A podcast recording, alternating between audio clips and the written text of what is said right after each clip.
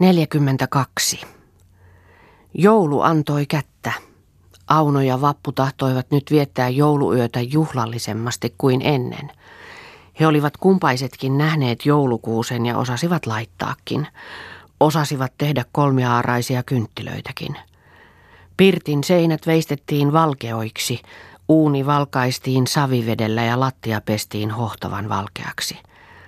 Auno ja Vappu hakivat metsästä ryhevän kuusen, joka ylti lattiasta lakeen.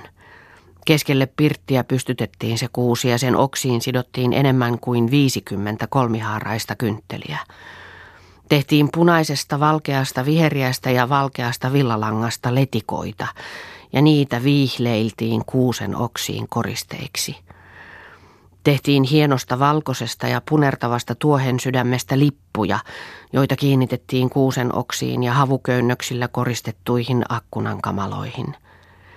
Ja pystyvalkea pesän ympärillä oli havuinen köynnös.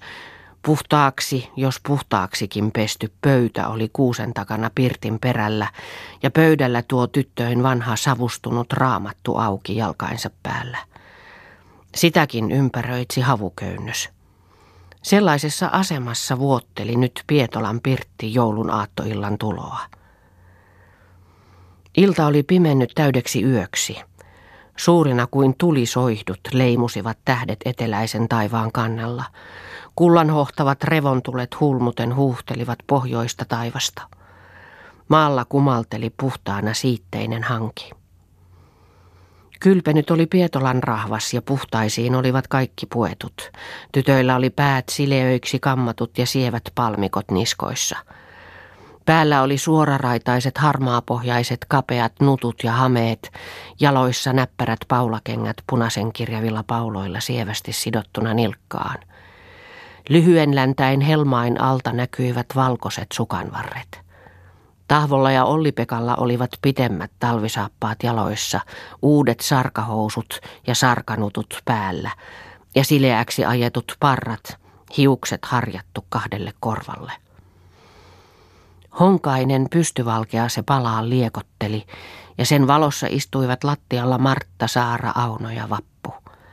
Katri ja Riikka istuivat lapsi sylissä kätkyissään ja Tahvo ja Olli-Pekka istuivat jakkaroilla uunin luona. Kaikkeen kasvoissa kuvastui rauhassa juhlallisuus. Syvä hiljaisuus oli hymyilevässä pirtissä.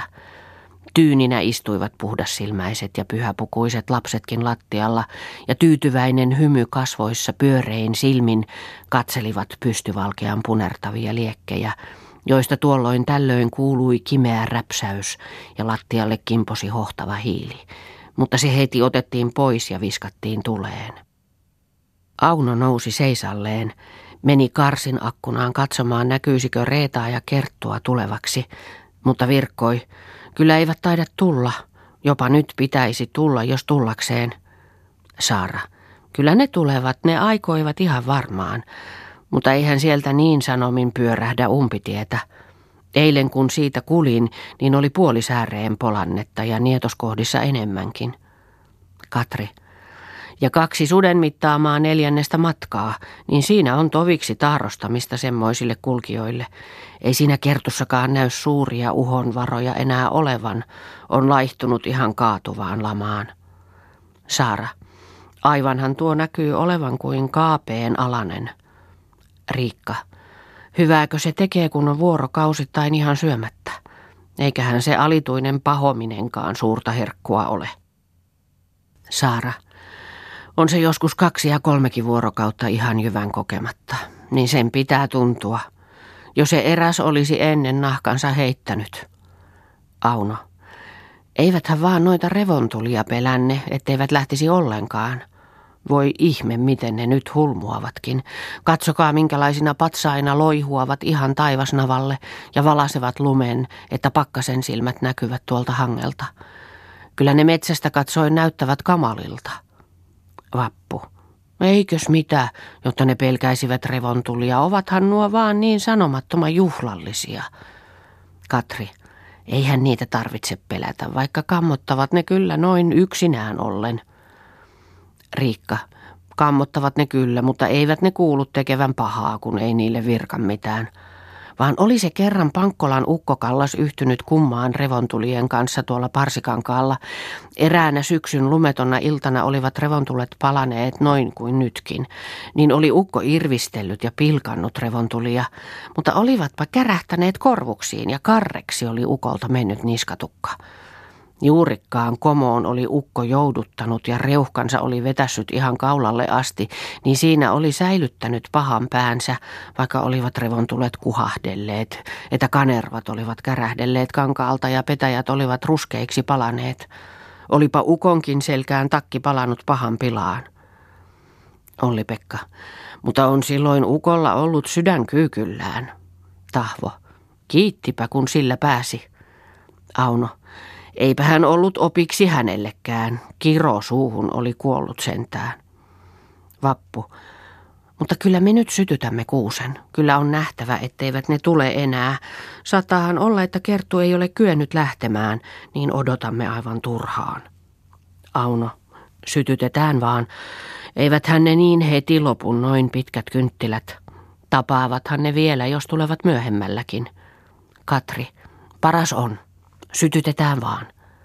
Martta, jos vielä odotettaisiin, niin Kerttukin näkisi sytytyksen. Saara, sama se on, kun hän näkee palamassa.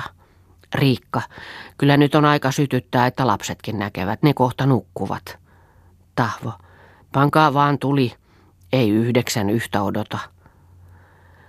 Olli-Pekka otti päreen orrelta, sytytti sen pystyvalkeassa ja tarjosi sen Aunolle – tässä pärettä ja tulta.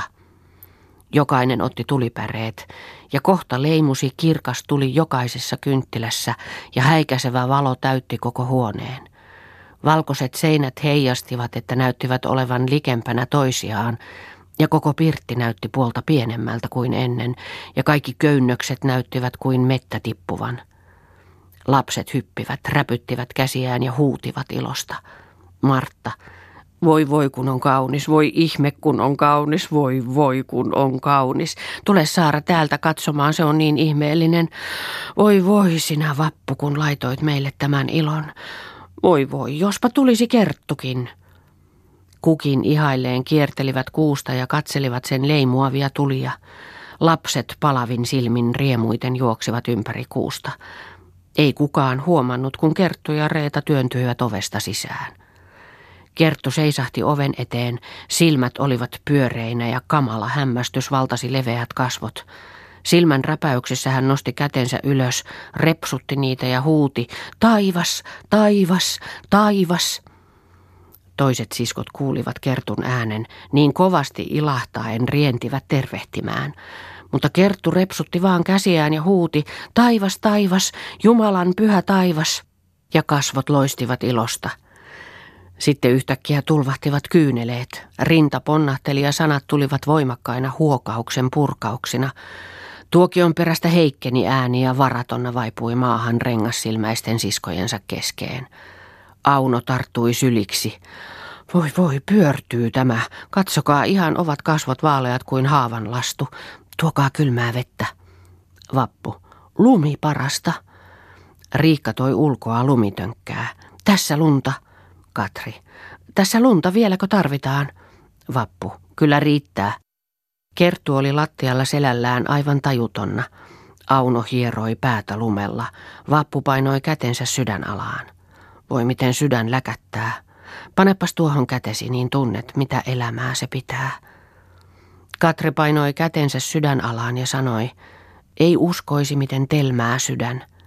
Auno, Nostetaan nyt istulleen, ehkä tämä tointuu paremmin.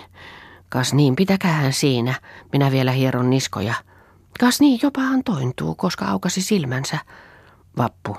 Ei ole vielä tietoa tointumisesta, outo on tuo silmän luonne. On paras, kun pannaan maata. Tehkääpä Katri ja Riikka tuohon penkille vuodetta. Katri ja Riikka tekivät oven suuhun penkille vuoteen. Auno. Pankaa loukkoon päin päänalunen, että kun tointuu, niin näkee kuusen ilman kääntymättä mihinkään. Katri ja Riikka saivat vuoteen valmiiksi. Katri, kas tässä, nostetaan vaan siihen. Auno, nostakaa jalkapuolta, minä nostan hartioista. Kannata sinä Saara tuota päätä, etteivät taitu niskat. Se niin, Nostivat kohoksi ja kantoivat penkille. Auno. Ei uskoisi mokomaa luukokoa, kun on sentään raskas. Auno oikoi jalat ja kädet suoriksi. Kas tuossa. Kyllä siinä saattaa levähtää. Vappu. Otetaankohan kengät pois jaloista? Katri. Antaa olla, lämpimämpi on. Auno. Kas kun nukkuu raskaasti ja huokuu syvästä. Vappu. Annetaanpa hänen nyt nukkua. Siinä se kerttu makasi selällään vuoteellaan. Harvasteesen kohosi rinta ja syvään vaipui sydänala, ja tuolloin tällöin karskahteli rinta. Kuni myrskyn jättämä järvi läikkyy uupuvia laineitaan, jotka väärettöminä hitaasti ajelevat toisiaan järven pinnalla, niinpä kertunkin rinta tänä hetkenä tyynesti kohoili ja kohoili. Mutta tuokion perästä asettui. Nousi taasen hitaasti ja laskeusi heti paisuneen huokauksen ulostullessa. Tyyntyi siihen. Nousi vielä kerran, kohta kuului syvä huokaus ja alas lotkahti sydänala ja kasvoihin ilmautui väreetön hymy. Auno, annetaan nyt nukkua rauhassa. Reeta, olipa hyvä kun nukkui, ettei jäänyt itkeä volisemaan kuten aina ennen. Vappu, mutta kyllä se nyt nukkuu siki. Huokuu hiljaa kuin lintu. Reeta, hiljaa se aina nukkuu silloin kun nukkuu. Auno, Annetaan hänen nyt nukkua rauhassa, ei siitä nyt näy tulevan jouluyön valvojaa. Katselepas nyt Reeta joulukuusta. Pois kääntyivät tytöt Kertun luota. Reeta pöllisteli kirkkailla rengassilmillään kuusen latvaan, kasvoissa pyhä ihastus. On ihana, Ihmeen komea on tuo kuusi, ja tämä koko pirtti niin merkillisen kummallinen, että oikein minä tyrmistyin, kun astuin sisään. Se teki niin kummallisen vaikutuksen, että oikein minä eksyin itse mielessäni. Luulin kyllä tulleeni johonkin muualle, ei Pietolan pirttiin. Vappu. Eipä kumma, jos se kertuun vaikutti kummallisesti. Reeta. No joo on tuo kuusi soma. Katri. Kun olisi metsässäkin tuomoisia kuusia. Martta. Kun olisi metsässäkin tuomoisia kuusia, niin olisi se kaunis metsä. Näkisi siellä jänis silmänsä varoa risuilta. Katri. Mutta noista lapsista se oli kumma, kun sytytettiin. Ne nousivat sellaiseen villiin, että räpyttivät käsiään kuin hurjat. Mutta nyt niillä ei ole mitään sanomista. Kyterehtävät tuolla kuusen juuressa kuin pulmuset pälvessä – Tämä pikku porsas tässä äitin sylissä ei vielä ymmärrä mitään. Katselee vaan pyöreillä silmillään ja suu auki kuin variksen pojalla. Niin se katselee tuo äitin pikkunen typykkä. Et tiedä vielä paljon, et iloista etkä suruista, siksi olet liian nuori. Muutama kuukausi ja yhdeksän vasta päässäsi. Sinä, sinä äitin helmi, rupeapa nyt nukkumaan tuonne kellituutuun. Sinne se pantiin tuo äitin pienonen, Isä, tule soudattamaan. Auno se seisahti pöydän luo. Kasvot olivat totisina. Huokasi syvään ja rykäsi vähäsen. Sitten vakavasti virkkoi. Äiti ennen jouluiltana puhui meille vapahtajasta ja sitä hän toivoi, että me oppisimme rakastamaan vapahtajaa. Sitä hän aina meille puhui jouluiltana, vaikka ei hän lukeakaan osannut. Niin me kun osaamme lukea, niin luetaan nyt Jumalan omia sanoja tältä raamatusta tänä kalliina juhlahetkenä. Emmehän tiedä, ketä meitä jo ennen tulevaa joulua muuttaa maan mustiin multiin. Sitten istui Auno raamatun eteen ja alkoi lukea vapahtajan syntymisestä. Kaikki istuivat äänettöminä mikä missäkin penkillä – Tahvo ja Olli-Pekkakin kuuntelivat tarkasti ja lapsetkin kuusen juurella olivat hiljaa kuin kyyhkyset yön kuusikossa. Pitkän hetken Auno luki raamattua, painoi sen sitten kiinni. Kädellään siveli rauhaisia kasvopäitään ja katsoi raamattuun. Sitten otti hän virsikirjan ja alkoi veisata. Sun porttis oves avaja ja niin edelleen. Siihen yhtyivät toisetkin ääninensä – mutta ennen kuin virsi oli lopussa, kuului lasten joukosta parahtava ääni, että metsä palaa, metsä palaa. Tahvo, kuusi palaa. Vappu, Herra Jumala, nyt palaa koko pirtti. Voi voi. Riikka, on täällä vettä. Auno, roivaa tuohon. No et osannut. Näytä se sankko tänne. Voi voi, ei ollut vettä. Voi voi, aivan ovat liekit laessa. Vappu, haetaan lunta. Auno kiskasi vaipan kertun päältä ja alkoi sillä rostia. Silloin hälvenivät liekit ja tuokiossa sammui ihan kipenettömään, että pilkko pimeässä kuljana ja savuten seisoi nyt korpunut kuusi. Sen ympärillä savun seassa koko perhe vapisten seisoi, silmät selällään eikä kukaan virkannut mitään. Mutta pystyvalkean hiilloksessa pilkahteli muutamia kirkkaita säteitä – Siihen pani tahvo honkaisia halkoja pystyyn ja puhalteli hiillokseen. Puhalteli, että tuhka pölisi ja haloissa kohta liekehti kirkas tuli ja leppoisesti valasi savuisen pirtin. Auno pyyhki savusta karvastelevia silmiään nuttunsa hihalla ja virkkoi. Kiitos, kiitos Jumalalle, että niin vähällä pääsimme. Riikka, minä säikähdin, että kyllä tuli sama kumma kuin silloin ensimmäisen pirtin palaissa. Vappu. Niin minäkin säikähdin ja sen tähden en yrittänyt toimita mihinkään. Katri, niin minäkin luulin, että nyt tulee kylän kutsut. Aloin katsella ulos lähtöä. Reeta, minäkin säikähdin, että vapisen nytkin vielä ja kyllä minusta nähden olisi saanut palaa. Tuskin olisin älynyt itseäni pelastaa. Kummallisen typeräksi minä menin, kun en ymmärtänyt tälle ilmalle. Ja nuo lapset tulivat tänne minun suojaani ja tarttuivat syliksi kuin parempaankin turvapuuhun. Tahvo rykäsi jyrmeästi, lausui. Semmoisia hullutuksia te laitatte. Mitä? Täysiälyisten laitoksia, kun ne ovat nuo tuommoiset. Kenenkä syy olisi, jos olisi mennyt tulta taivaalle koko pesä? Ne ovat hullutuksia, nuo tuommoiset laitokset. Olli-Pekka. Ne ovat hullutuksia, sanon minäkin, mutta kun olisi palannut tämä hovi, niin varmaan mielellään lähtisivät Pahtajärvelle. Mutta siellä pitäisikin kysyä meiltä, mitä tehdään. Katri. Senpä tähden sinne ei lähdetäkään, kun siellä pitää teiltä kysyä, mitä tehdään. Riikka. Ei sittenkään, vaikka olisi palanutkin tämä talo, olisi lähdetty Pahtajärvelle. Auno. On tähän jo ennenkin paljaille poroille talo tehty. Vappu. Mitäpä maksaa kiistäminen? Kiitetään käteistään, kun on näin päästy. Mutta miten on Martan asiat? Tuollahan makaa loukossa. Saara. Sen tapasi se tautinsa, mutta ei sitä puistanut. Se nukkuu. Auno. Tehdään Raukalle vuode. Se taas sen säikähti tuota tapausta. Saara. Sitähän se säikähti, mutta kumma, että sitä ei puistanut kuten ennen.